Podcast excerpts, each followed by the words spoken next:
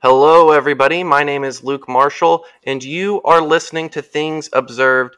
And I'm very excited today. I've got on a very special guest, William Ramsey. He's been on the show before, and we've talked about the West Memphis Three.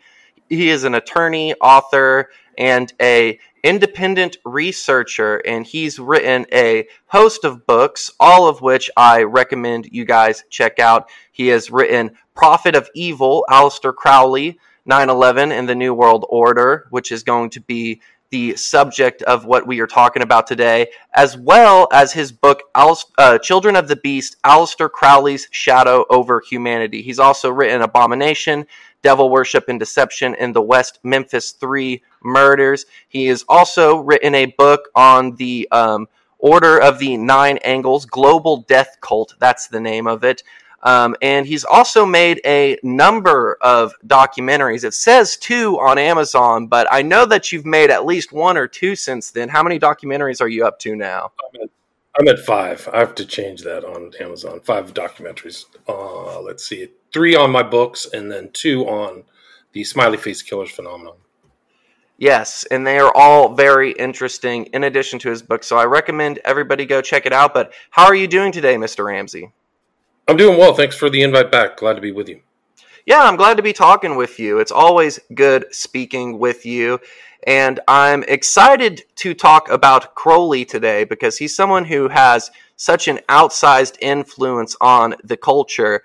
But at the same time, he's someone who, unless you know you're in conspiracy circles or parapolitics or whatever the preferred term is, you don't really hear about him all too much, even though, I mean, he is kind of a man who contributed very much to the spirit of the age today. So I guess my first question that I'll ask you is, what made you begin to want to research Aleister Crowley and write these books on him and do all the work to expose what he was up to? It really came out of my interest in researching 9/11. It was really, I was a 9/11 researcher. Once I knew something was really not right with that story back in maybe 2003, 2004, I just noticed all these numerological numbers that are outside of the realm of kind of random possibility.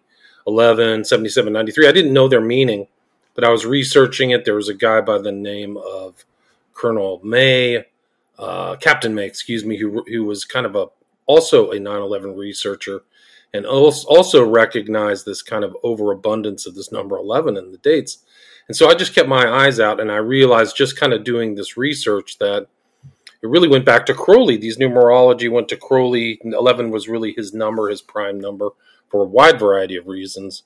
And it's actually a kind of a prime number in the Western esoteric tradition. So once I did that, kind of made the connection between the events of 9/11 and Aleister Crowley, that really incentivized me to really go back and find out who this person was. I had remembered the Ozzy Osbourne song, Mr. Crowley, or Crowley as he says it. But so I kind of had a topical understanding. I really wanted to go back. People said he was a dabbler in the occult.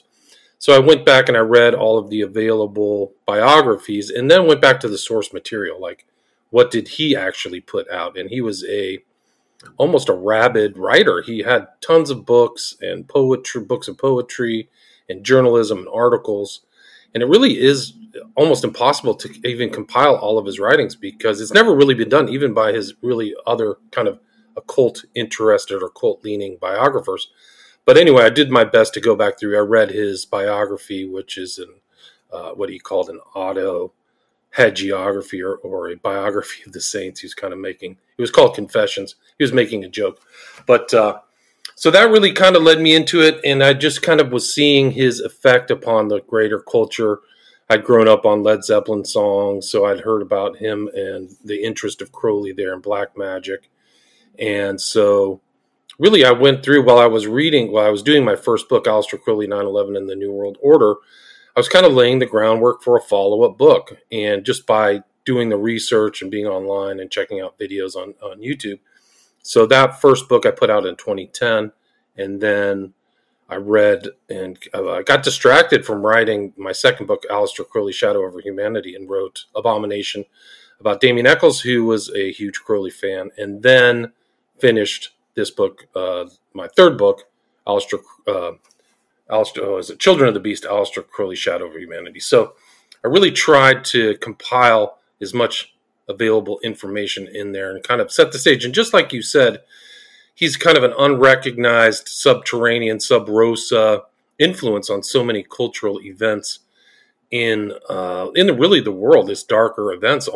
There's almost always a Crowley tie, even to Manson and Zeppelin and Ozzy Osbourne and perhaps 9/11 and all these events that I think it was very important to aggregate all that information. So that's kind of why I did the research, because I thought I was doing, I think I still did, is doing kind of unique kind of research into Crowley and putting his stuff in the light. And I think I proved definitively he was not a dabbler. He was actually really trying to be what he would call the devil's chief of staff, and really dedicated his life to occultism. He was born in 1875, died in 1947. So, absolutely. I have the noon siren going off here, so sorry to the listeners if you guys can hear that in the background. But something that I think is very interesting about Crowley is just that he is somebody who does just appear time and time when I research things. Before I even started this podcast, I did an episode with Jimmy Fallon Gong of Program to Chill about satanic influence in SoundCloud rap, and one of them was this guy named Ghostmane, who is an open Thelemite, and so we talked a lot about him. And I mean, he practices Thelema, you know. So I mean, his stuff is just chock full of references to Crowley and John Dee and people like this. And there's this other guy who actually passed away, who was in his group, Lil Peep, and I saw a picture of him, and I believe it was an apartment of his. And there is the symbol of Thelema. I can't remember exactly what it's called, but the, you know, weird looking, the unicursal hexagram. Yes, the unicursal hexagram. A painting of that on the back of his wall, and he has a giant number 11 tattooed on his torso and stuff. And then The first episode I did on this show was about Alfred Kinsey, because I did a bunch of research into Alfred Kinsey. And just found all this good stuff, and it's actually what spurred me to decide and do this podcast in the first place, because I wanted to share all this, you know, interesting information that I don't think a lot of other people had found about Kinsey. And I mean, Kinsey would meet Kenneth Anger down at the Abbey of Thelema, and, you know, just throughout this show, it is, you know, something. He's a person who just pops up in all these weird little subtle ways. And I actually had somebody message me, hey, Luke, could you do an episode on Crowley? Because, you know, I mean, I hear you mention him and stuff, but I don't know that much about him. I was like, well, I know just the guy to have on the show. But anyways, so can you just tell us a little bit of background information on Crowley? Maybe we can start with his childhood and being raised in the Plymouth Brethren and kind of his early years leading up to him getting this rabid fascination with the occult. I'd be happy to. Before I get to that, though, there was another rapper that is very much influenced by Crowley. His name is Ab Soul. Have you ever heard of Ab Soul? Yes, I have heard of Ab Soul, but I'm not super familiar with him, and I did not know he was super interested in Crowley. Yeah, there's a really telling interview with him where he talks about Crowley, and he has this kind of back tattoo of, I think it says Thelema on it. I guess he doesn't really know Crowley was a pretty rabid racist, so I think it's kind of unusual for an African-American guy to see that, but you can actually look it up online. It's him. Who is Aleister Crowley? Ab Soul Explains. It's pretty incredible. But yeah, he has Crowley tattoos all over his stuff. But anyway, Crowley, for those who don't know, was born in 1875 in what was the name? Close to where Shakespeare was supposedly born. He was born into a family called that practiced a form of Christianity. They were the Exclusive Brethren. It was a subset of the Plymouth Brethren. So they thought of themselves as even kind of more rigid kind of Puritans, even as this kind of central. It was John Nelson Darby was kind of the religious progenitor of this group. Guy kind of had maybe some questionable influences on Christianity, but more or less, he grew up kind of in a very strict environment. They read the Bible before meals. His father died at age 12, and he was put under the care of his mom and his uncle. They sent him to what would be the equivalent of English private schools, which were very brutal.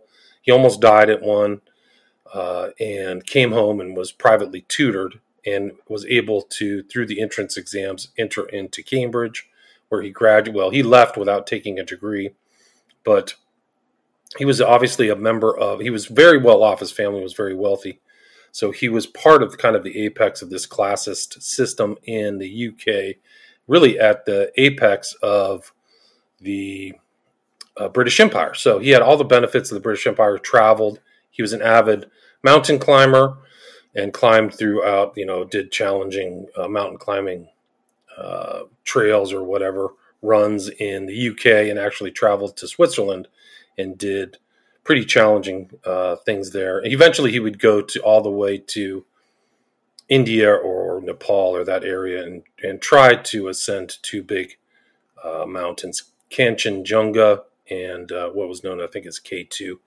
or Chogori at the time. Those are actually all in the kind of newspapers at that time, so people were very much interested in following that story. But that was all financed by his family money. He never really had to work. And really, at a certain point of his life, when he came out of Cambridge, he said he was interested in three things, and that was mountain climbing, poetry, and occultism. And so his interest in occultism led him to really studies and following people like Madame Blavatsky, Theosophy, and led him to a group that had started, which was really a group of ceremonial magicians called the Golden Dawn. So he was in the Golden Dawn, and that group eventually imploded, in part due to his influence. And he eventually actually took an oath not to disclose any of their rituals or any of their secret teachings, which he then exposed very Crowley. And there's actually a lawsuit about that between him and one of his old kind of influences, a guy by the name of, who went by the name of McGregor Mathers. So he kind of moved on. He was traveling. He actually went to Russia. There's probably around that time when he left Cambridge that he became kind of an asset of British intelligence. Back then it was called the Special Intelligence, SIS, which eventually kind of branched off to two different departments, MI5, MI6. One was for the UK, the other was in a kind of international. But he was probably always writing things back and collecting information and sending it back to the UK in all of his travels. But eventually he was sent, he formulated another group called the AA, the Astrum Argentum, based on the silver star or the moon. That was kind of an international kind of by mail training where you would have a teacher and then people would follow it. And still extant around, I think, in a certain form. So that would be a way to teach magic. That's the way he would do it. He eventually came to the United States during World War I. He actually came to the United States on the Lusitania, which the sinking of the Lusitania brought the U.S. into the war. And so Crowley was here. He had, he's always doing these magical workings. Kind of his best known one, if people even know it, is the Alamantra working, which he did in downtown Manhattan. And the results of that working, he put together this picture that looks exactly like a gray alien. He called it Lamb, based upon kind of the Tibetan notion of a lama. So it kind of was a honorific term for this being that he supposedly contacted. But he also was writing for two pro-German newspapers, the International and The Fatherland, I think was the other one's name. But he was, you can read through his autobiography. He's clearly in contact with other intel people. And I think Spence was the name of the guy who did Secret Agent 666, that book, but that he proved that Crowley was working for British intelligence at the time. And at that time, the real import of the British Empire was to get the U.S. involved in the war in World War II. And once that happened, once the U.S. joined the war, Crowley kind of went back to the U.K. He said his work was done.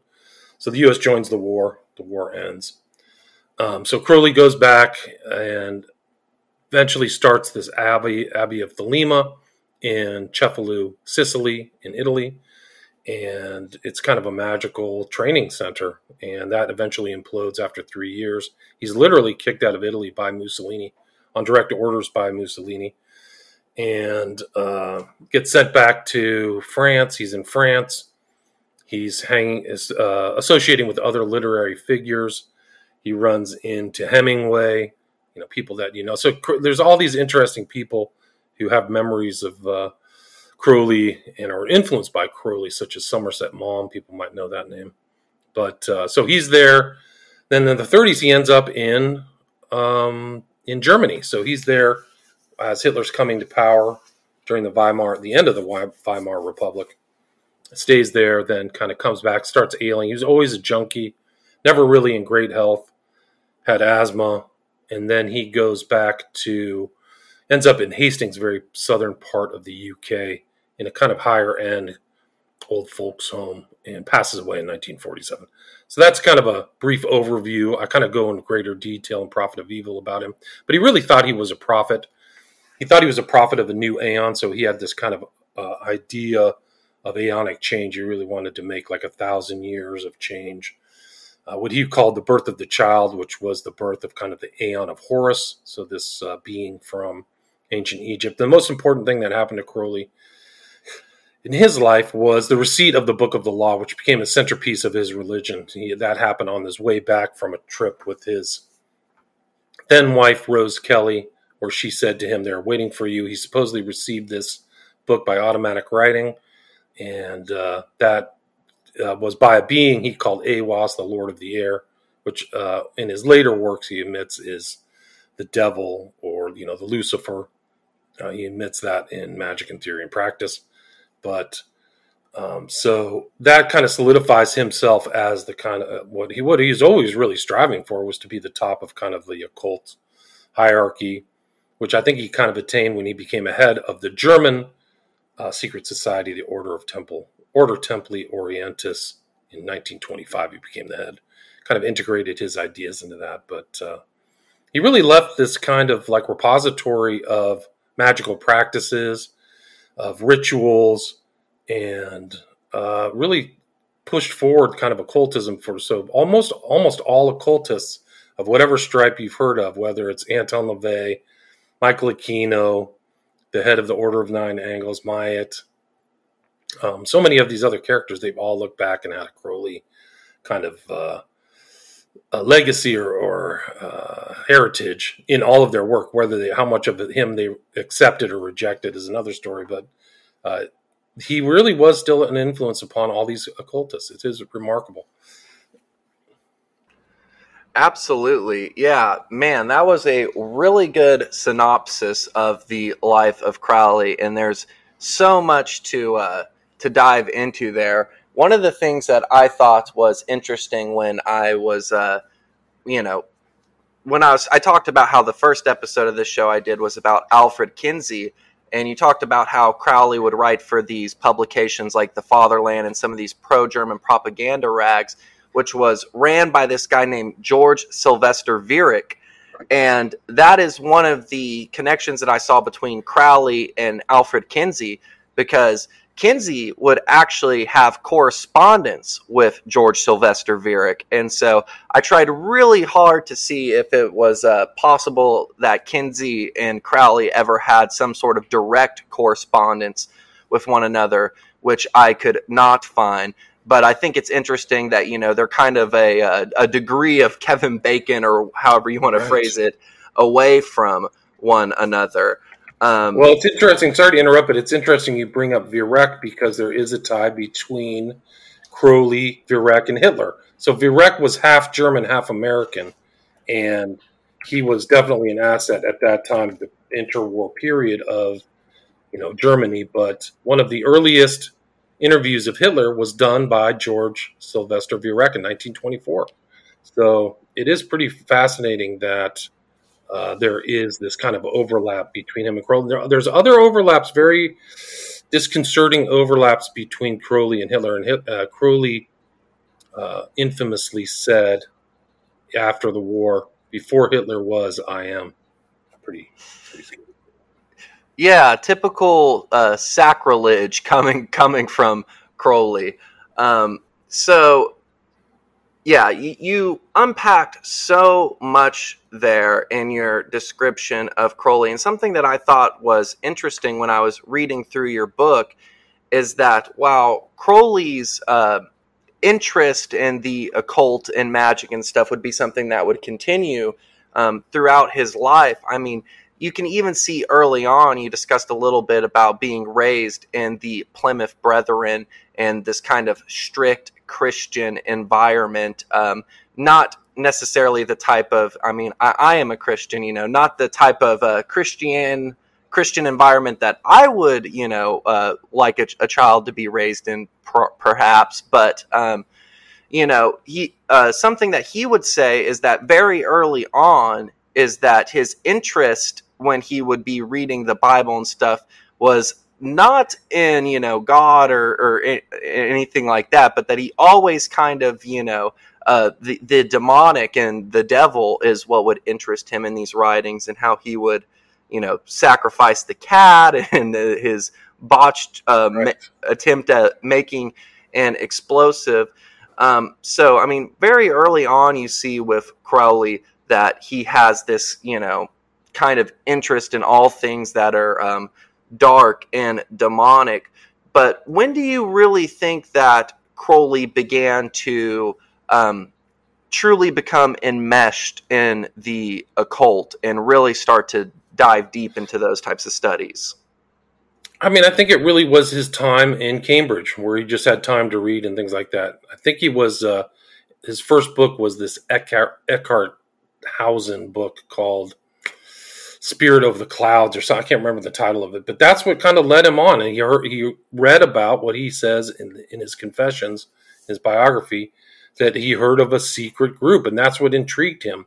And he was, like you said, he was intrigued by the Book of Revelation. That's what he liked. So he liked the imagery of the beast and the Scarlet Woman, and he actually integrated those ideas in this kind of satanic version of Revelation where he made this ritual, you know, where like the woman rides the beast, right? So the Scarlet Woman rides the beast.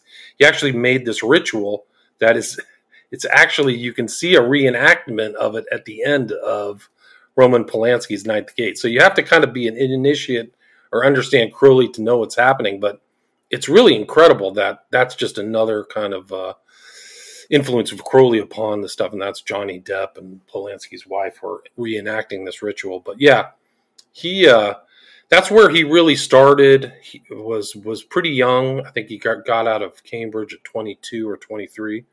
And really that's when his determination was, is really to be a bigwig in the occult. So he just really, I mean, I think that he was a unique, I've called him a perfect storm of a character because he didn't ever have to work. He had family money. He was a total elitist. I don't think he ever changed his ideas of aristocratic kind of, you know, strength like that. He would say the best kind of social structure is feudalism. That was his ideal, and I think that that kind of mentality is actually bled over into the U.S. aristocracy as well today. I think they have a lot of Crowley figures, if not they're outright not just Thelemites. They just haven't been exposed, but. Yeah, I think he started very young. And I think he just read whatever he could and absorbed a lot of that early stuff from the Golden Dawn. Absolutely. And he went through the top of the Golden Dawn is a post-Masonic group. So you would have to go through the 33 degrees of Masonry. And at a certain point he said, like he said, and I think it's in Prophet of Evil, that he had so much regalia and so many honorifics from so many different organizations, it would bury an elephant, something like that. Yes, I recall reading that as I was reading through Prophet of Evil this past week. But yeah, that is all very interesting. And so we have him, he's consuming all the literature that he can. He's very well read. He's also a poet. Not a poet that I care for too much. He's awfully verbose. So it never captured, his poetry never really captured on into the public mind. I don't think that he ever had what he really wanted, which was some kind of reputation as a poet. And maybe his followers liked his poetry. I know Parsons, Jack Parsons, when they would do rocket launches, he would recite probably Crowley's most famous poem, which is Hymn to Pan. But but he put out tons of poetry. He put out all kinds of perverse poetry, erotic poetry, all kinds of stuff. But he was never that kind of rewriter of anything, really. So he never went back and kind of perfected maybe some of his poems to make them more palatable to the public or anything. He was just would write and finish and just be done and move forward. But he was never really. Although there was Chesterton. There's a famous thing from in Prophet of Evil where he read some of Crowley's stuff and said, "Oh, this guy will be good. He's a good poet." But I found that very interesting that G.K. Chesterton, this famous Christian writer, would kind of lend credence to him when, I personally just don't even find Crowley's prose to be very good. Not that I've read as much Crowley as you. I've read snippets of a lot of his book, but the only book that I've read in full is the Book of the Law.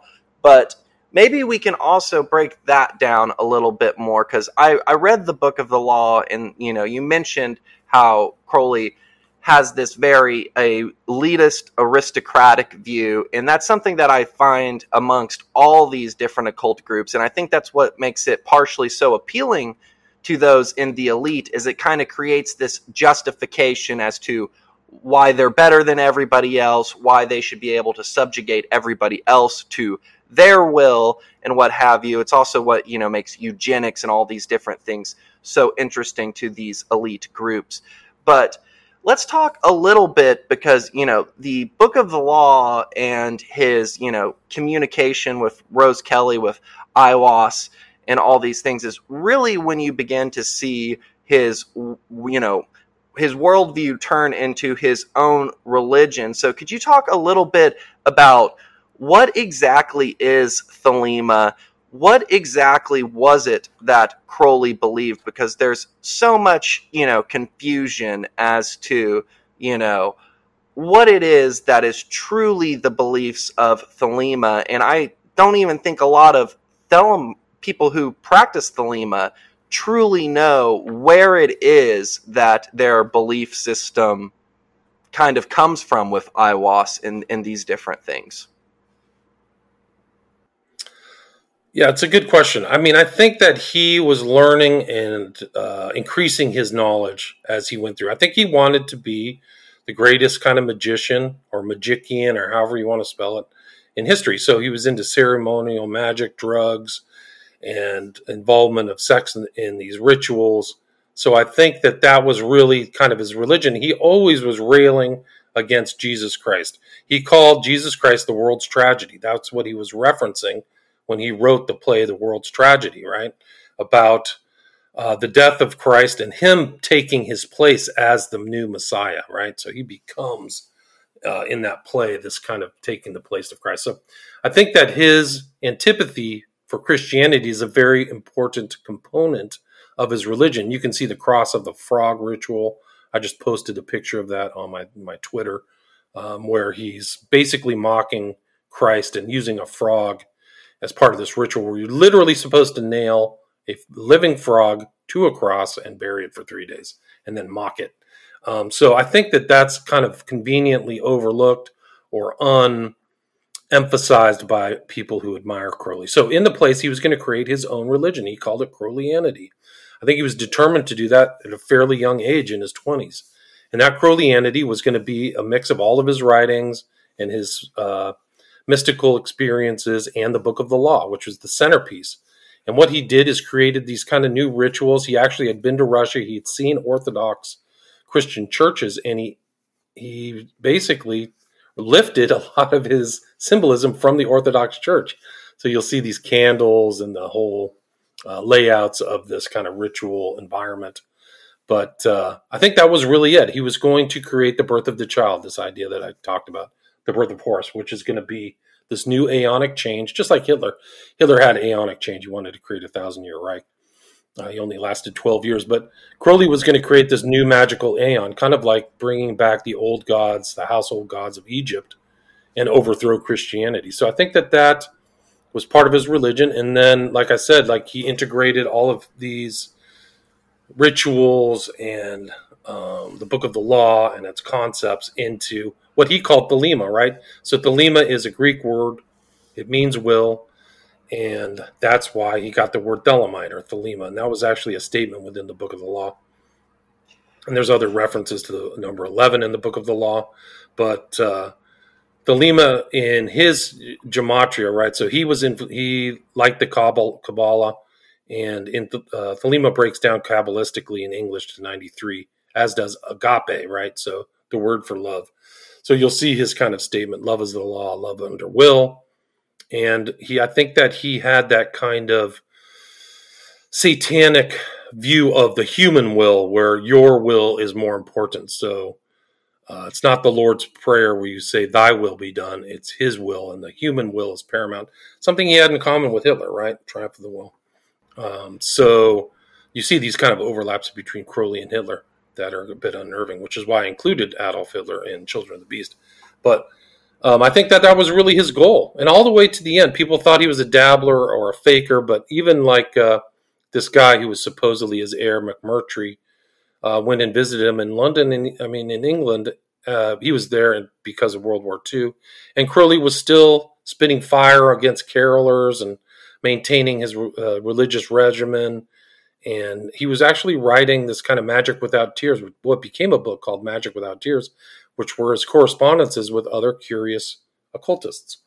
So I think that he was really dedicated to the end. That was actually his magical name was Perdurabo. There's actually a book by another Thelemite titled Perdurabo, but that word means I will endure to the end. So that was his magical name.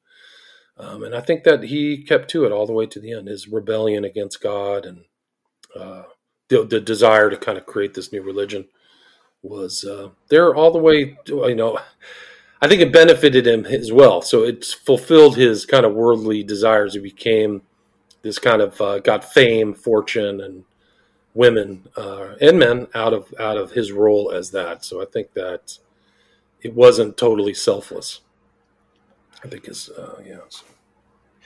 Absolutely. Yeah. When I was reading your book, and this is something, because I knew a decent deal, but I learned so much from Prophet of Evil and your other work on Crowley about him. But something that I found particularly troubling is because, as I said, I'm a Christian and I actually am Orthodox. So I thought that it was very interesting that he would take the liturgy of Saint Basil and do this kind of inversion of it in order to create his Gnostic mass that he would come up with. And I think something that really highlighted for me when I was reading that is that not just with Crowley, but it's, abundantly clear with him, but with a lot of these occult sects is that their only ability really is to invert what is good and to turn it completely on its head.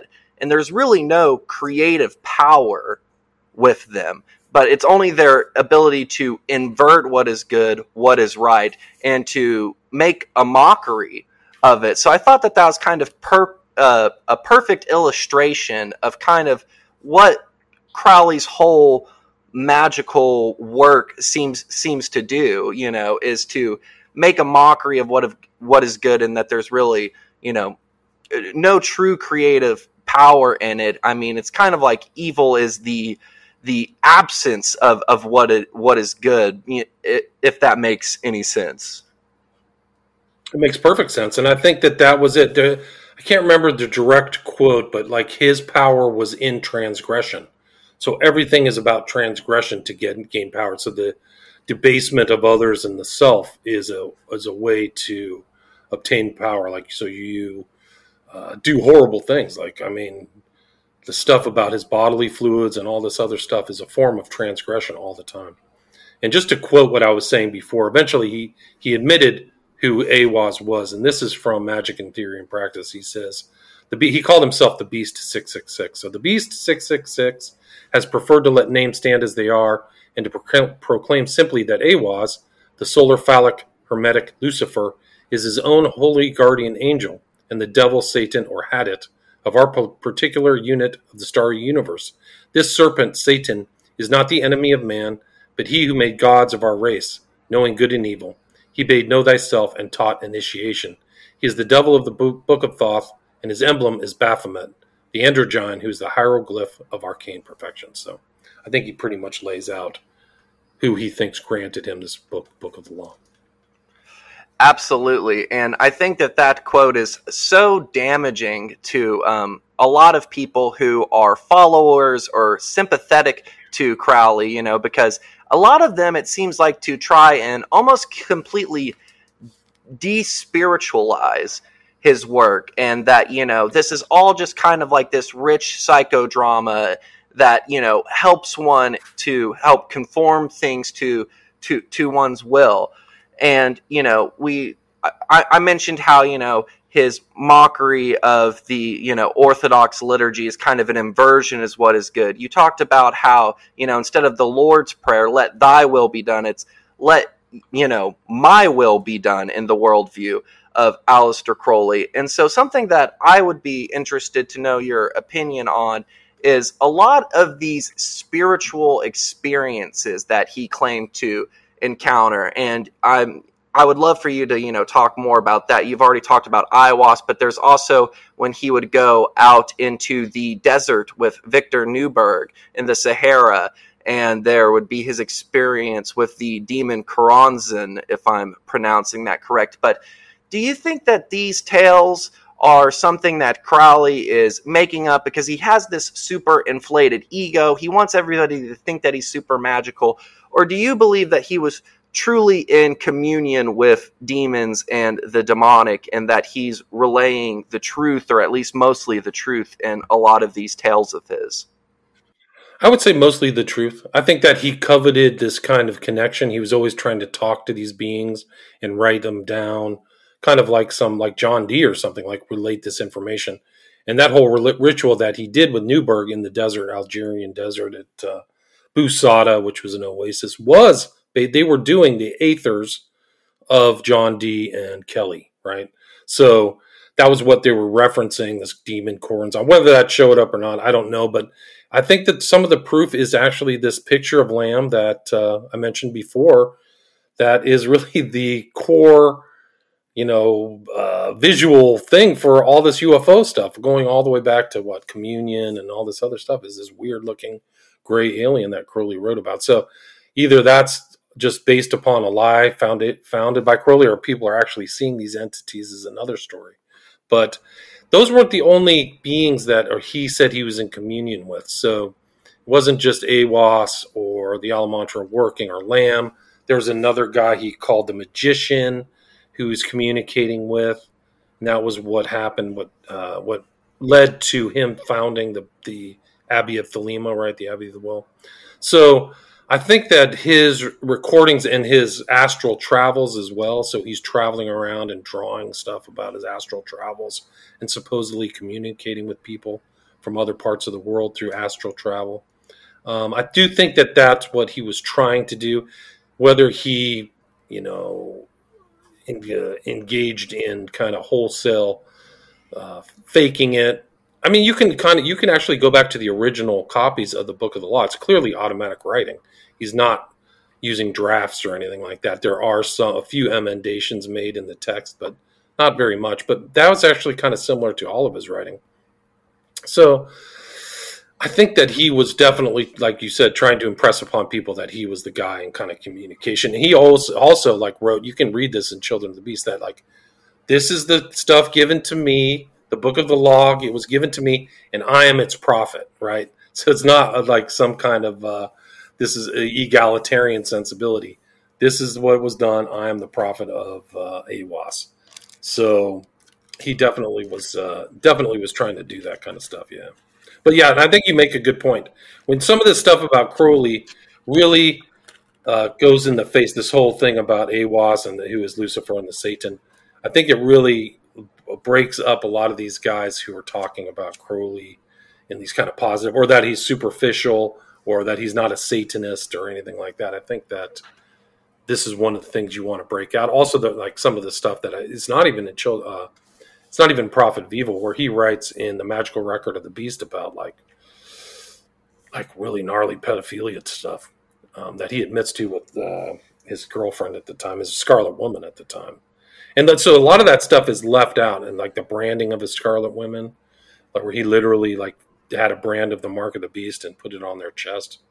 And so you know, they overlook a lot of the darker stuff, the blood drinking and the bodily fluid stuff. And animal sacrifice with goats and cats, and an attempt at, you know, having one of his Scarlet Women tried to get a goat to copulate with them and then sacrifice the goat. And yeah, when you look at the people who are proponents or sympathetic to Crowley, they try and divorce a lot of who he was as a person from, you know, their belief system, when really so many of their beliefs are directly attributable to Crowley. So, I mean, you can even tell with some of these people who are sympathetic to him or his beliefs that they are kind of trying to do this revisionist history where they divorce who he was as a man from, you know, the belief systems that undergird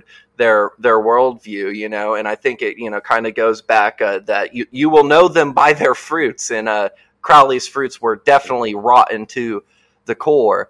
And so something that I am curious about, I think that it'd be helpful for the listeners to kind of do this is, could you talk a little bit about how Crowley would, you know, he was this trust fund kid and this elitist who comes from this wealthy family and enabled him to take on this life of pursuing magic, but himself and pretty much everybody around him would end up destitute, insane. There's all these strange deaths in relation to him. And I think it's just another thing that goes to illustrate who Crowley was and what this kind of worldview ultimately leads to. Because these people who get interested in magic, it's to make things to conform to their will and to achieve, you know, whether it be sex, money, power, all these worldly pleasures. But did that really end up working in the grand scheme for these people? Good question. Maybe some of his followers, after his life, maybe some of the stuff he did garnered benefits to them. But for him, he ended up kind of penniless, relying on his followers to survive and maintain his heroin habit. He probably worked through his parents' money by the time he was 50, so he had some very hard decades after that. He even admitted that he just casually spent money. But he inherited, after his mother died, something, I think it was like the equivalent of like $20 million American dollars. It was a significant amount of money, but he blew it just on high living and not really ever working. I think he made a little bit of money from his kind of self-publishing things, but never really had any real income. But he, I think from the very beginning, all the people surrounding him, just like you said, went insane or something. Like his first wife, who was with him, Rose Kelly, at the time of the Book of the Law, she eventually drank herself into kind of a mental institution. So that wasn't good. Then his other paramour, her name was Leah Hersig. This is the one he branded. He like left her for another woman just like that, and she ended up being a prostitute in Paris to survive. Like really rough. Like the before and after pictures of Leah Hersig or something else, she looked like this kind of pretty young girl, and then by the time she was done with Crowley, she looked just drained of energy, very like a haunted look. She looked like she was haunted. And one guy, he said, for the benefit of this, you know, the great work, take out a life insurance policy and then kill yourself so I can have the money. He literally said this to a guy. His name's easy to remember. It's M-U-D-D. And that guy had some kind of weird thing. He couldn't get Crowley out of his life, and he eventually filled his pants full of rocks and drowned himself, I think in the Mediterranean or something like that. So Yeah, and his children too ended up terrible. There was he became the father of a child late in his life. His child's name was Aleister Crowley, and you can look him up. His pictures are still online. He ended up kind of trying to emulate Crowley, but he ended up on a park bench as like a schizzed out, schizophrenic kind of a homeless guy. And his kids just didn't work. You know, they didn't end up well, or denied they knew him.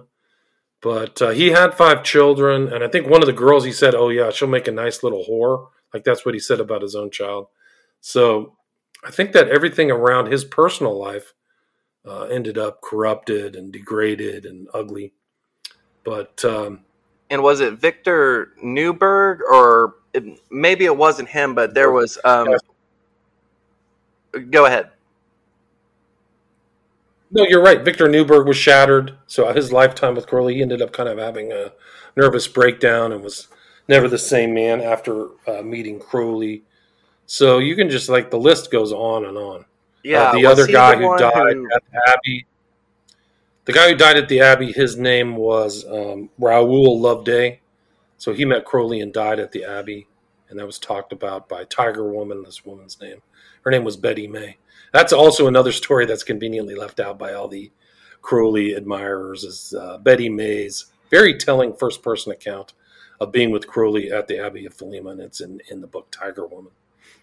Yeah, and maybe it was Newberg or someone else, but his girlfriend killed herself after they got in an argument, and he told her to go ahead and do it, thinking that she wouldn't, and then she did, and he was, so paranoid from his days with, Crowley, that he thought that he must have had something to do with this, and, had a hold over him for the rest of his life. So that's something that really stood out to me as I was reading through this, is how pretty much everybody who, one of his children would end up dying sick from spending time at the Abbey of Thelema, I believe, or something like that. So, really pretty much everybody who came into personal contact with him, their lives seemed to be shattered. And he even would say later on in life to someone something to the event of, be careful, because all of my enemies, either end up in the ground or in the insane asylum or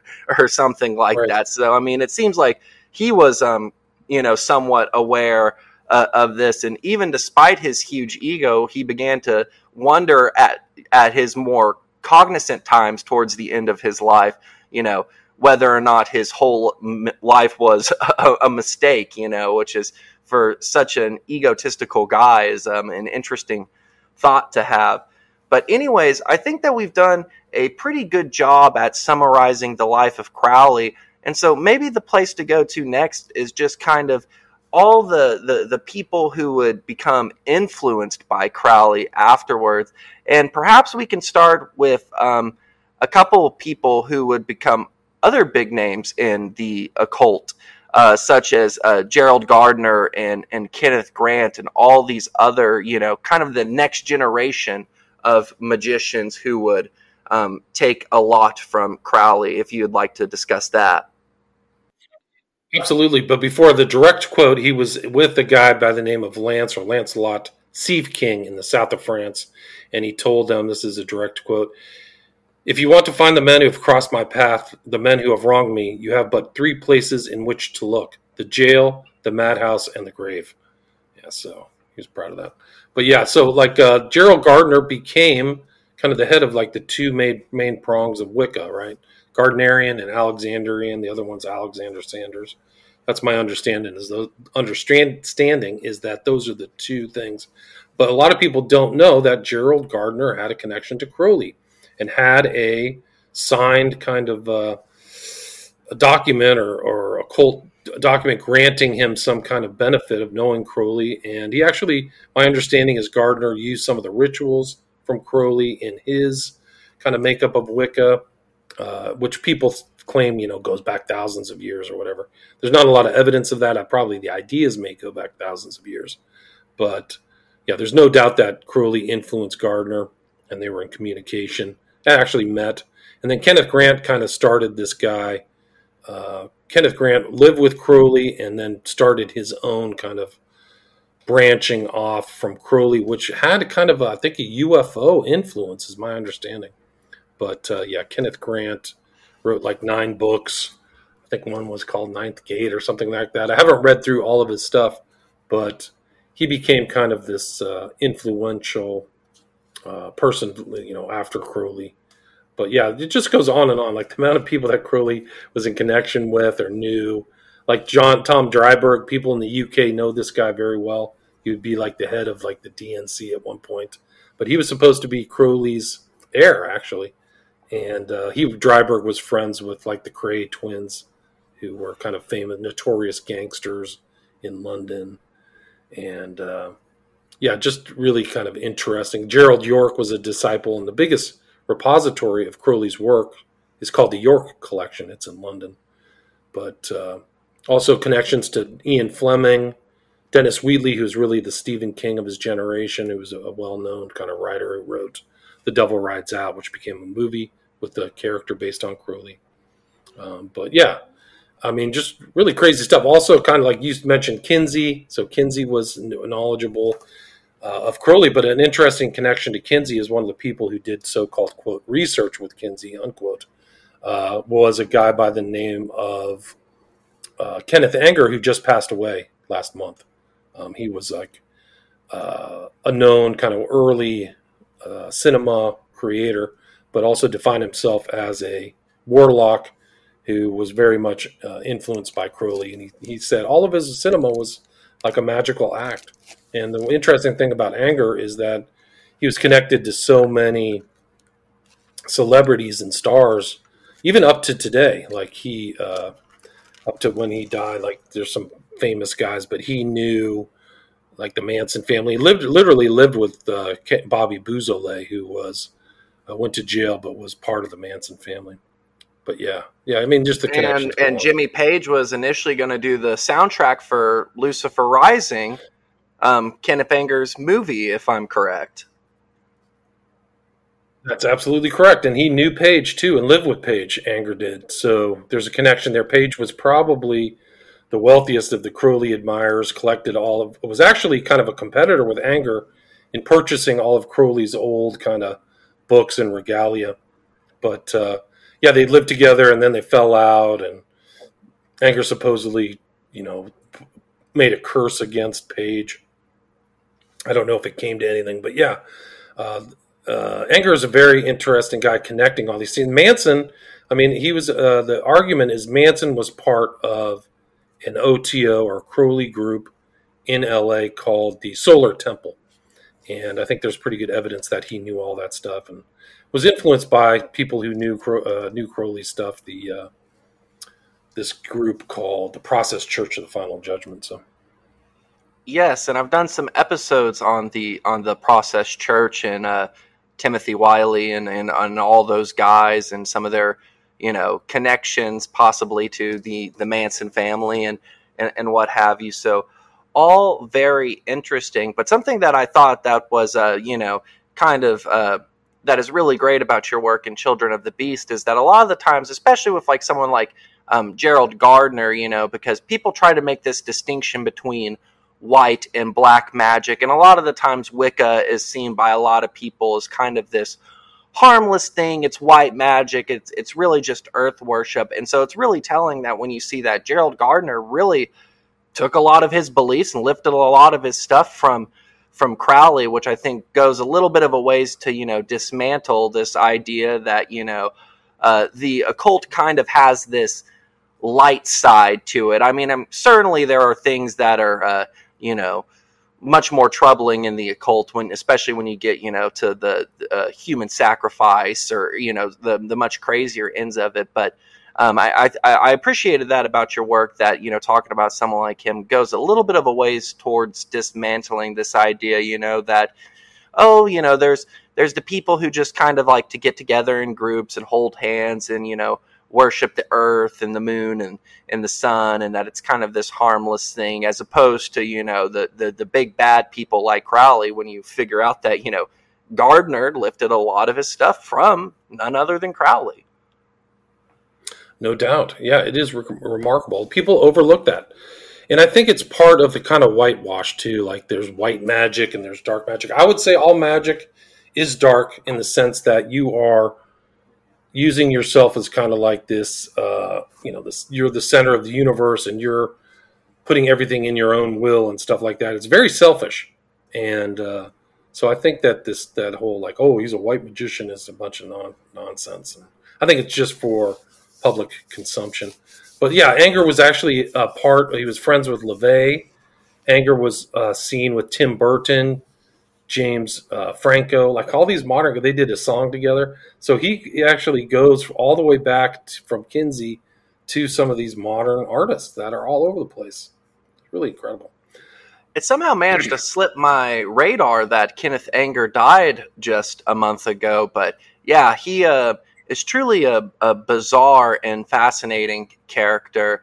I think that I might be talking with the Subliminal Jihad podcast guys soon, and they did a really good episode on Kenneth Anger and some of his film and stuff like that a while ago. So I'd recommend people go check that out if they want to learn more about Kenneth Anger.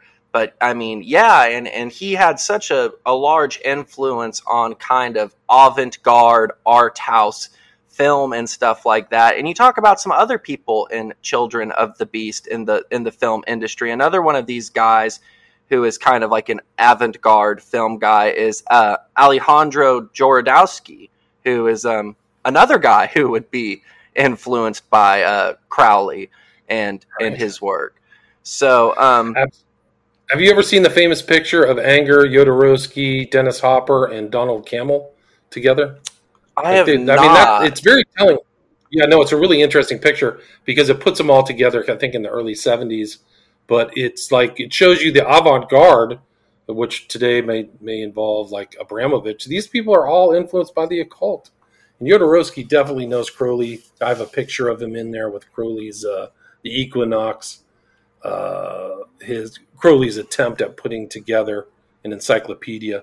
But Donald Cammell being with Anger is really telling because Cammell wrote this movie, The Performance, a UK's top 100 movies of all time, featuring Mick Jagger. But Cammell actually sat on the lap of Aleister Crowley because his dad was good friends with him. His dad actually wrote a biography about Crowley. And so this Cammell has this...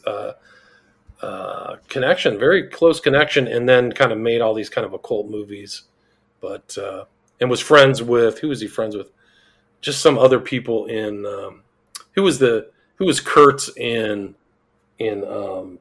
Apocalypse Now? What was that guy's name? Oh, bald-headed guy. Was it Brando or is one of the Marlon Brando? Cammell's best friend was Marlon Brando.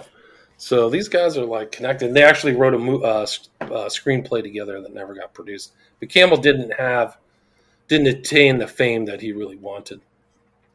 Wow, but he was actually, believe it or not, interesting. Yeah, it's interesting. He was in a movie. I can't remember the name of it, but it was with Anne Heche. Anne Heche was one of the stars, and she just died in some kind of weird car crash in L.A. this year. And I mean, God only knows what the background of those people were. And Christopher Walken and Anne Heche were in some kind of weird underground movie together, directed by Donald Cammell. Wow. Yeah, man, yeah. What a web of people. And you mentioned Dennis Hopper. I might be wrong, but wasn't Dennis Hopper reported in the book The Family? And I think it's also talked about a little bit in Tom O'Neill's Chaos to have been at the Polanski home when the drug dealer would be whipped on film, apparently. Wasn't he one of the people who was supposedly there when that happened? And so there's just kind of another, he's hanging out with Jodorowsky and, all these other characters who are into Crowley. And then you would say of Polanski and his movie The Ninth Gate, which I haven't seen that, but I'm going to add that to the list now, that the ritual that takes place towards the end is, based off a Crowley ritual. Right. The beast rides the woman, the Scarlet Woman. The woman rides the beast. She rides the beast. The beast is Johnny Depp, right? And then Johnny Depp is connected to Damien Eccles. Yeah, exactly. So If you want, we could talk a little bit about Damien Eccles. I think that that would be a good thing to do, because we've talked about Eccles in the past in your book on the West Memphis Three, and and for those of you, anyways, I'll let you go on about that. When did we talk about that? Did we talk about that before he was on the Tim Pool show or after? I don't remember. It was right after he was on the Tim Pool show, but I'm not sure if we ended up mentioning that in the interview. So I'm sure that everyone, even if they had heard it, wouldn't mind hearing about it again.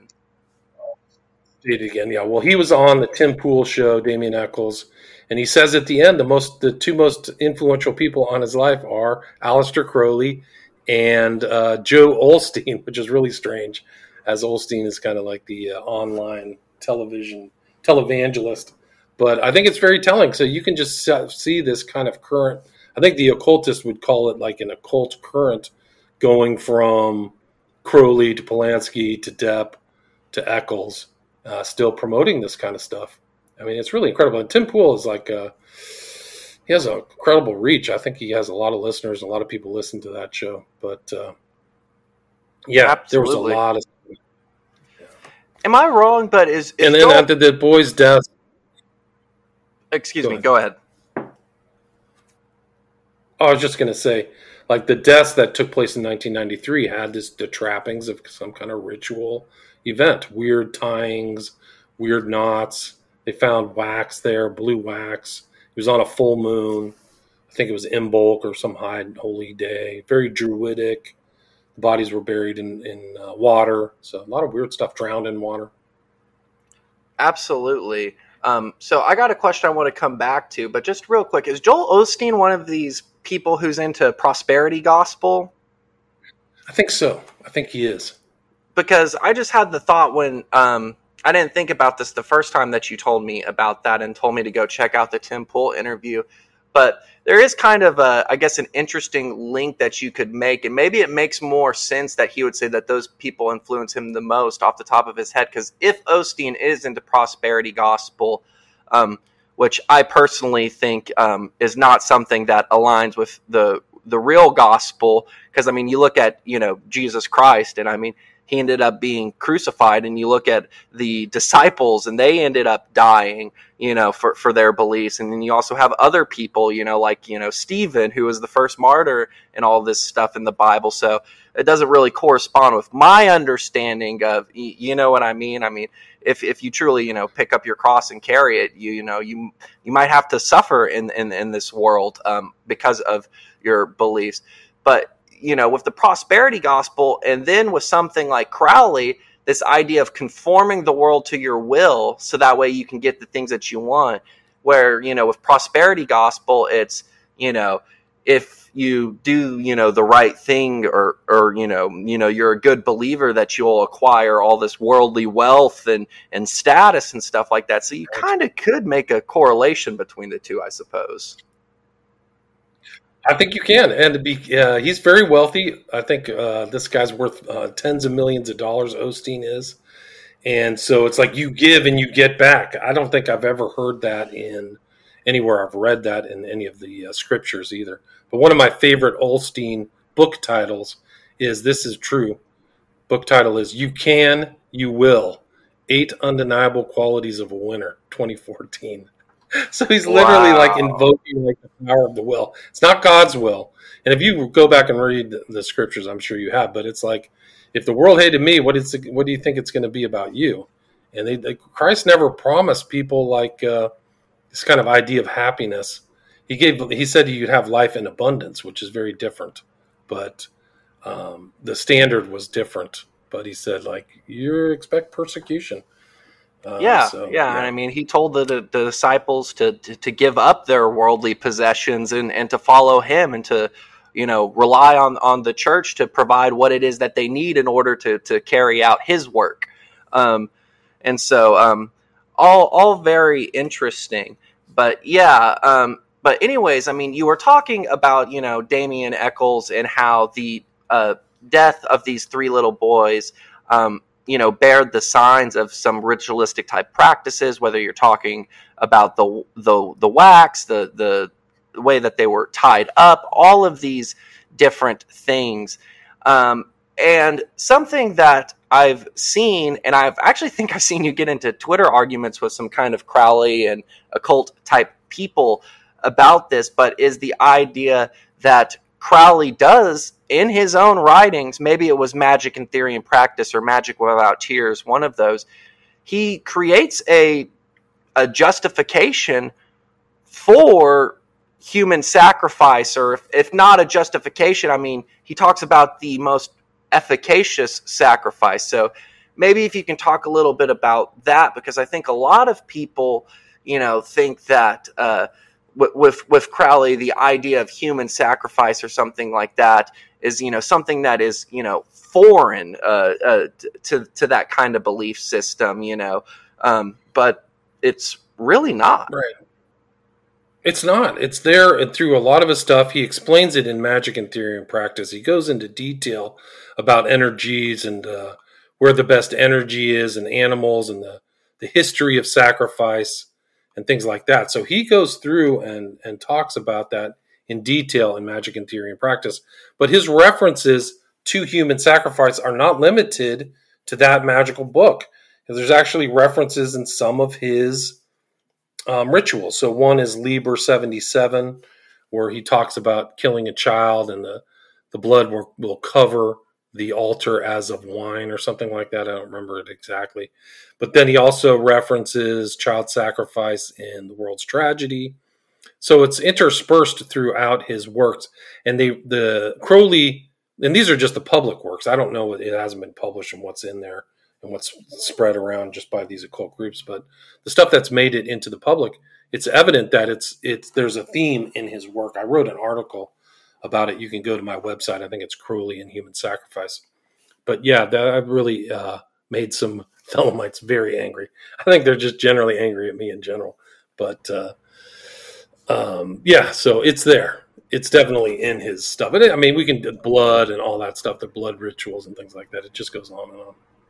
Yeah, absolutely. And like, you know, I mean, there's kind of you look at the Abrahamic covenant and, you know, it says, you know, not to eat the blood of an animal. And there was this idea in the ancient world that the blood is what holds the life force and the life of a creature. And this is something that exists in occult practices going way back. And that's why you see blood, which is constantly used, is because it's believed to, you know, have this life force, these energies, you know, and Crowley talked about the most efficacious sacrifices to, you know, harness these energies, and that's where the blood comes from. And something that a lot of these, you know, pro-Crowley people like to say is, I don't know what quote they're referring to, but that when he's talking about human sacrifice, that this is a, you know, a veiled reference to masturbation and how semen is used in a lot of these practices. But I mean, that's another thing where, I mean, even if that, you know, were to be the case, which I mean, I don't think it is what Crowley was talking about, but I mean, it's another one of these things that, you know, holds this life force inside of it. And you see semen being used in all these different types of occult practices. And so, I mean, it would make sense from the occult mindset that, you know, the most pure type of sacrifice and its blood, or to take its life, is the way to harness the most power. And I mean, even if listeners of the show, you know, don't believe that that's true, what matters is that there are people who believe that that's true. Right, exactly. This is from the chapter 12, Magick in Theory and Practice, of the bloody sacrifice and matters cognate. In any case, it was the theory of the ancient magicians that any living being is a storehouse of energy, varying in quantity according to the size and health of the animal, and in quality according to its mental and moral character. At the death of the animal, this energy is liberated suddenly. For the highest spiritual working, one must accordingly choose that victim which contains the greatest and purest force. A male child of perfect innocence and high intelligence is the most suitable sacrifice. So that's in his writing. Yeah, and that is an idea that tracks back throughout human history. And a lot of the times, especially in the ancient world, if you look at these types of rituals now, like with the Greeks and some of these other people, they did start to get this idea that that's kind of a barbaric way to go about sacrifice and that you should just sacrifice animals to the gods or whatever. But there always have been people who took it that extra level and, you know, the sacrifice of, you know, people has happened. And in the ancient world, the idea of sacrifice was typically always also associated. You would sacrifice an animal to the gods and consume it. And unfortunately, in human history, that there were people who applied that to people, you know. So, I mean, it's certainly far out there, and it is something that can be hard to believe. But there have been people throughout history who did believe it, and that's what they did. So something. No doubt. It's all in the Old Testament. It's in the Old Testament. It was in the empire that the Romans fought, the old Carthaginian Empire had blood sacrifice, and the Aztecs. This is all knowledge. They would take somebody up there and cut them open real fast. So this is all blood sacrifice. It existed. Yeah, and Crowley was very interested in lifting all these different ideas from all these different pagan religions and other ancient mystery cults and stuff like that, and incorporating aspects of that into his own practice. So, I mean, now whether Crowley ever, you know, sacrificed a human life in any form or something like that, I mean, we don't necessarily have that information, but the idea that this is something that would be kind of foreign to this type of worldview, I mean, I don't think that there's, you know, any feasible way to deny that, at least in my reading. Right. But there are a couple other people who were heavily the rumors were there, though. Yeah, the rumors of Crowley sacrificing babies was there around that time. There are rumors. There's no evidence. Yeah.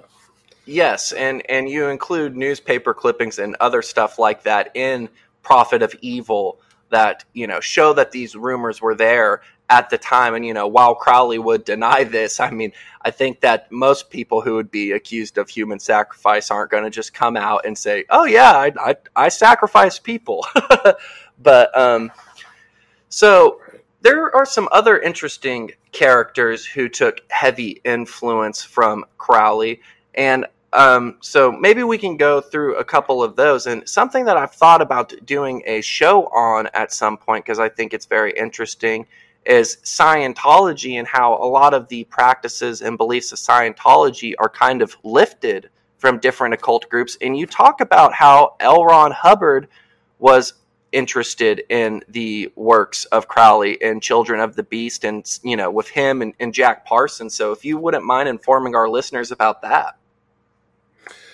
Yeah, it goes back to Hubbard kind of linking up with Parsons in L.A. That was kind of the place where a lot of science fiction writers went to. And Hubbard was part of that bigger group, but it was the Agape Lodge. Crowley thought the Agape Lodge was the most important outpost of his ideas, and Parsons his most important disciple. And so he and Hubbard were together. They practiced all kinds of magic and shared girlfriends, wives, things like that. I think Hubbard ended up running away with Parsons' wife, but they also did kind of the notorious Babylon working out in the desert. Took place over a number of days out in the Mojave Desert. And that was kind of an idea to kind of like turn the world into a magical place, kind of like what Crowley would say of the birth of the child. That was the goal of the Babylon working. I think that they Hubbard succeeded at least in doing his part, which is the Church of Scientology. But eventually they split, and Hubbard started Scientology. At the very beginning, it was kind of like there's direct quotes of, really from his son, from Hubbard's son, who has had a bunch of different names. But Hubbard's son said that his father was very much influenced by Crowley and used to have his works and talk about him, and said that Scientology was basically black magic drawn out over time, is what he said, which I find very, very interesting. So that started, I think Scientology, it was Dianetics, 1948 after World War II, and then Scientology started in 1950 with Hubbard. And, yeah, I mean, it's just incredible what his son's on. I'm trying to find the quote here. But his son was eventually ran from it. But he said that, you know, Crowley had this these documents. Let's see what he says. Parsonage. But, yeah, so it was basically influenced by Crowley. I mean, there's all kinds of other mind control stuff going on in that. And then a lot of that would be lifted by the Process Church of the Final Judgment, which was actually a Scientology spinoff group. The Moore and Marianne, was that her name? Marianne William? Whoever the two founders of Scientology. Robert de Grimston and Marianne de Grimston or something like that. I should have that on tap because I've done episodes on them in the past. Marianne Williams might be that lady who ran for president. I don't know. Sometimes I get wires crossed. I have too much of this stuff floating around in my head to keep it all straight sometime. But I know the feeling. Her name was Mary Ann McLean. That's right. Still there? Yes. Apologies. Here's the quote. This is 1952. Yeah. This is a quote from Crowley, 1952. This is very beginning at the very beginning. This is a taped lecture. You can hear the audio online. He says, "A magician, the magic cults of the 8th, 9th, 10th, 11th, 12th centuries in the Middle East were fascinating. Its only modern work has anything to do with them is a trifle wild in spots, but fascinating work in itself, and that's work written by Aleister Crowley, the late Aleister Crowley, my very good friend. He did himself a splendid piece of aesthetics built around those magic cults. It's very interesting reading. To get a hold of a copy of a book, quite rare, but it can be obtained, The Master Therian. The Master Therian by Aleister Crowley. He signs himself The Beast, the mark of the beast, 666. Crowley exhumed a lot of the data from these old magic cults. And then he goes on and says, the whole activity tends to make an individual completely independent of any limitation. The old Aleister Crowley had some interesting things to say about this. He wrote the Book of the Law, so he knew all that stuff. Yeah, absolutely. So something that I think that maybe we could get into next is because I want to cover just some more of these people that you cover in Children of the Beast. And just because I think that it's very instructive that people not only understand who Crowley was and what he believed himself, but just how far his influence reaches into the culture, even though he's not mentioned that much. But maybe if you could talk a little bit about his influence on the counterculture, because I've talked multiple times on this show and a lot of the other shows and kind of our sphere of the podcast world like to talk about how the counterculture was this, you know, synthetic creation, whether you're talking about the Manson family, the Laurel Canyon scene, and the work of Dave McGowan on these different subjects. But Crowley is someone who would be very influential on the counterculture movement, whether it be with people like Timothy Leary or some of the music of the time like the Beatles. So if you wouldn't mind talking about that for a little bit. Sure, no problem. I mean, Leary actually wasn't just influenced by Crowley. He thought he was carrying on the tradition of Crowley. And we mentioned earlier about the whole Choronzon ritual that took place with Crowley and Newberg in the desert. Well, in the Algerian desert, Leary was there at Bou Saâda in the same place with Crowley, and he's like ruminating how he's carrying on the work and that the synchronicities are incredible. So Leary actually had Crowley's I Ching sticks and used to throw down Crowley's tarot cards, among other things. So I think that the LSD kind of popularization, while financed by the CIA was financing Leary at the time and at Millbrook. That was all one big CIA operation. I didn't know it at the time, 10 years ago when I wrote the book. But that popularization was kind of carrying on Crowley's tradition of open drug use and the proliferation of drugs, with Leary as the Johnny Appleseed of LSD. But Leary was also the kind of counterculture, definitely not a Christian, having other ideas. One of his best friends was Robert Anton Wilson, who wrote the Illuminatus trilogy, but was also a Crowley admirer and was probably initiated one way or another. But both of those two together, they would write their books and were really counterculture influencers. There's really no doubt about it. So it's pretty incredible that those two, and that's kind of an overlooked element of them. And they kind of had the view of a lot of these people of Leary and Wilson is that they were great liberators, kind of like Crowley. They were liberating people from the musty confines of the Christian, the dreary Christian world. I think that's the way they kind of were perceived in the public. But Leary's all over the place. He's at Altamont. He's have friends with people who are now influencing Obama. He was rescued by the Weather Underground. I mean, the connections between Leary and all these other people. He's the grand, the godfather of Winona Ryder. He's, I mean, all over the place. But yeah, so those are just two examples of we can go to the Beatles. Crowley's on the cover of Sgt. Pepper. He may actually be Sgt. Pepper because they wrote in their Sgt. Pepper taught the band to play 20 years ago today. Crowley died in 47. I think that album came out 67, 68.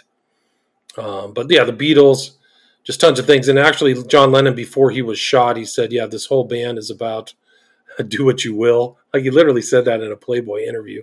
And I have that quote in the book. But, yeah, their ideas and how they changed, they really did change kind of. They went from a poppy band in the early 60s writing stories about, love and relationships and Hey Jude to this kind of like LSD promoting, druggy, obscure kind of occult lyric type band, which is really wild. So they're just another kind of influence, another group of people influenced by Crowley and the ideas of magic. And actually, McCartney said, like, this is all about magic with a K, so he knew that term. So I think it's pretty remarkable that one of the most influential, if not the most influential music band of all time had these kind of occult connections, often overlooked. And there's actually one of their albums has them making the same signs, these kind of magical gestures that Crowley included in his book, the encyclopedia book, The Equinox, is pretty interesting. So people were being definitely subjected to, or in the Magic Mystery Tour too. That's another thing that the Beatles were involved in. There's a picture of Jim Morrison of The Doors over a bust of Aleister Crowley. I can't remember which album it was. It was the back of one album. But he talks in Peace Frog too about the Rose of Mysterious Union, about blood drinking. So that's another person, Morrison, huge in the 60s. 70s. We can talk about J.K. Rowling. David Bowie went through a Crowley phase. There's no question about that. And I think my understanding is Bowie was a ceremonial magician to the end. I think that was one of the great secrets about him, is that he was drawing inspiration from doing things that Crowley would be doing. And then Alan Moore, the greatest comic book writer of all time, has a lot of references to Crowley. There's actually Crowley references in V for Vendetta. They literally use like Crowley's most known phrase, which is do what thou wilt, is in the comic book V for Vendetta. And there's actually a Crowley figure in From Hell that's actually Crowley as a child talking about magic. So Alan Moore knows a lot about that, yeah. Yeah, absolutely. Absolutely. And once again, Jimmy Fallon Gong has some good work on the works of Alan Moore. He's done some episodes on that, and he's a very interesting figure who is completely enmeshed in occult ideas and who really has a incredible understanding of that. And you talked about the Beatles and how they were interested in all this stuff. Jim Morrison, his dad was also the one who was on the involved in the Gulf of Tonkin incident and was involved with intelligence. And Dave McGowan talks about all that and weird scenes inside the canyon. And we've already mentioned him a little bit in reference to Lucifer Rising, how he was initially going to do the soundtrack for it. But another one of the people who you talk about in Children of the Beast is Jimmy Page. And Jimmy Page was just, no average admirer of Crowley by any means. And once again, one of the most influential bands of all time, Led Zeppelin. So I don't know if you'd like to talk just a little bit about Page and the Boleskine House and all that. Right, so Page Zeppelin came in, and he bought the Boleskine house. So Crowley, to do what he was going to do, another working called the Abramelin, the mage working, he bought a place on Loch Ness, right, the famous Loch Ness monster site. He bought a place called Boleskine House, which is burned down and is being rebuilt, is my understanding. But he went up there, and then once Page came into his money, he bought Crowley's Boleskine House. He actually bought a lot of stuff that Crowley had, as I mentioned early. And he said that he was like, that was his life. It was the fusion of music and magic. And he admits to reading a lot of Aleister Crowley. He said, like, I read a lot of Crowley and I was fascinated with his ideas. So he was also kind of reading other stuff. The Dragon Rouge was one of the occult books I'm pretty sure he read. But I think one of his statements Page said was, I think Aleister Crowley is completely relevant today. We are still seeking for truth. The search goes on. Crowley didn't have a very high opinion of women, you know, so he kind of like had this, he knew enough about Crowley to know his attitudes behind a lot of stuff. So a lot of magical stuff, a lot of writing. Anger called Stairway to Heaven the most evil book the most evil song ever written. But I think it was kind of a tip of the hat between one magician to another, because they know the secret meanings, the stairway and the masonry and stuff like that. So, so I think that there's just a lot of Page that's involved. He bought a lot of the stuff, Crowley stuff. He actually had a occult bookstore at one point, Page did, in downtown London. I don't know what happened to it. But, yeah, so it's pretty remarkable. There's actually a picture of Page in my book in front of Boleskine Manor, so you can see it, that he had it. And the Boleskine Manor's rumored to be still haunted by ghosts that Crowley summoned, is like the rumor there. But it is interesting because he, in his own writings, Page is so much of a Thelemite that he went back to Egypt on the day of the receipt of the Book of the Law 100 years earlier. So on April 8th, 2004, Page went back to Cairo, Egypt with a bunch of other Thelemites to celebrate the receipt of the Book of the Law. Like, it's really incredible that he even admits that. So that's a very telling kind of event that mostly only initiates or people who were interested in Crowley would know about. But yeah, so he's someone else. Yeah. And the influence he has on musicians still goes down to this day. There is the drummer of Tool, Danny Carey, who is super big into Aleister Crowley. I think he's another one of these people who's bought, Crowley-related items at auction. And I haven't authenticated all of this myself, but I believe that his dad was a Freemason. And I think that he actually wrote the foreword to a book. Once again, I haven't authenticated this. This is just something I saw in an online article. And the book's titled The Wickedest Books in the World, Confessions of an Aleister Crowley Bibliophile. But there's pictures of him that you can find in front of an Enochian magic board, which I think he supposedly used to summon spirits, and that he believes that he can summon demons to do his will through practicing ritual magic. And you look at the music of Tool and stuff. I've had some friends who went to a Tool concert, and it's all, sacred geometry and all these different things. And they have very visually crazy shows, and basically all the people who like to go to these Tool shows. I mean, it's kind of notorious that people like to go, trip and go to these, crazy elaborate shows with all these different lights and stuff like that. And then you look at Danny Carey, the drummer, is interested in all of this Crowley stuff too. So is the singer. So they're not alone. The singer's involved in that stuff too. Yeah, Maynard, what's his name? I can't remember. Yeah, but one of his best friends is Joe Rogan, right? Yes. Well, yeah, he's buddies with Joe Rogan. That's absolutely right. The guy who's a big proponent of DMT and all this different stuff, which I think listeners of my show, UFOs. Yeah, and I think listeners of my show know that I think that a lot of the alien phenomenon, what isn't, intelligence, disinformation and stuff, I do think that there is, something to the phenomenon and that it's demonic. But of course, that goes to my ideas as a Christian or whatever. And I think that some of my listeners are probably on board that these are, interdimensional demons. Some of them probably might think that's a little bit far out, but...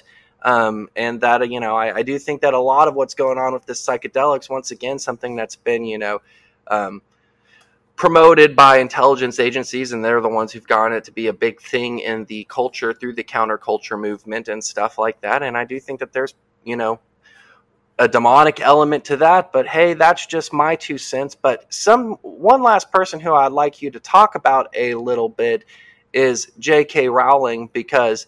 the Harry Potter phenomenon is just such a huge thing. I mean, it's still huge today, and it's something that kids are really interested in.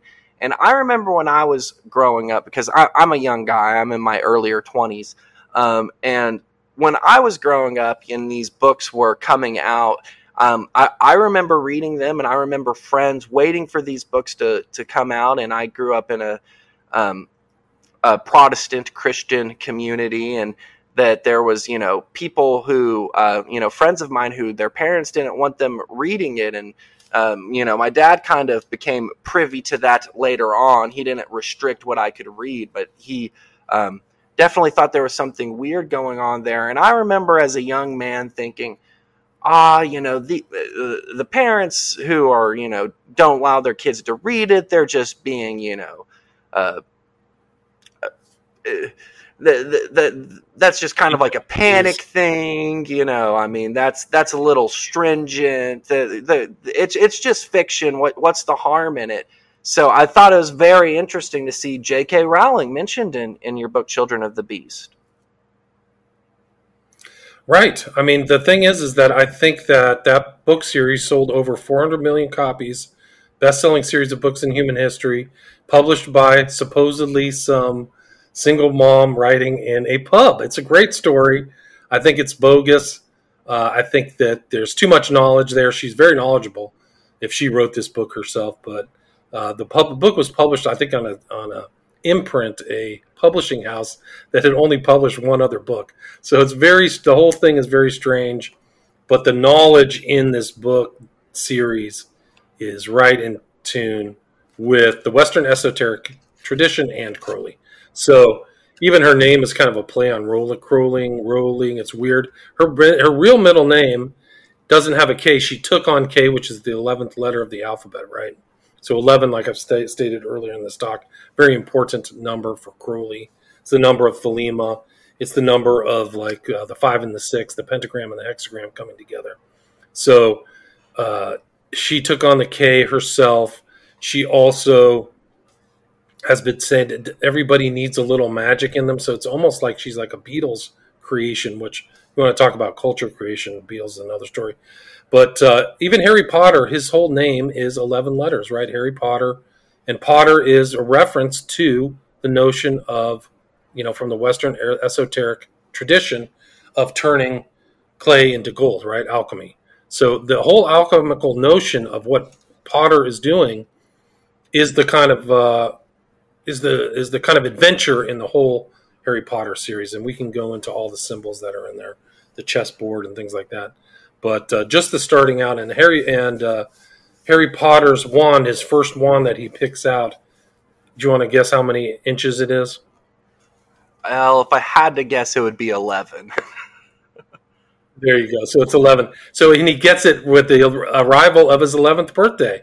Right, so she knew the kind of core elements of magic when she made this character. Probably made it easier, but I think it was actually an epic piece of culture creation.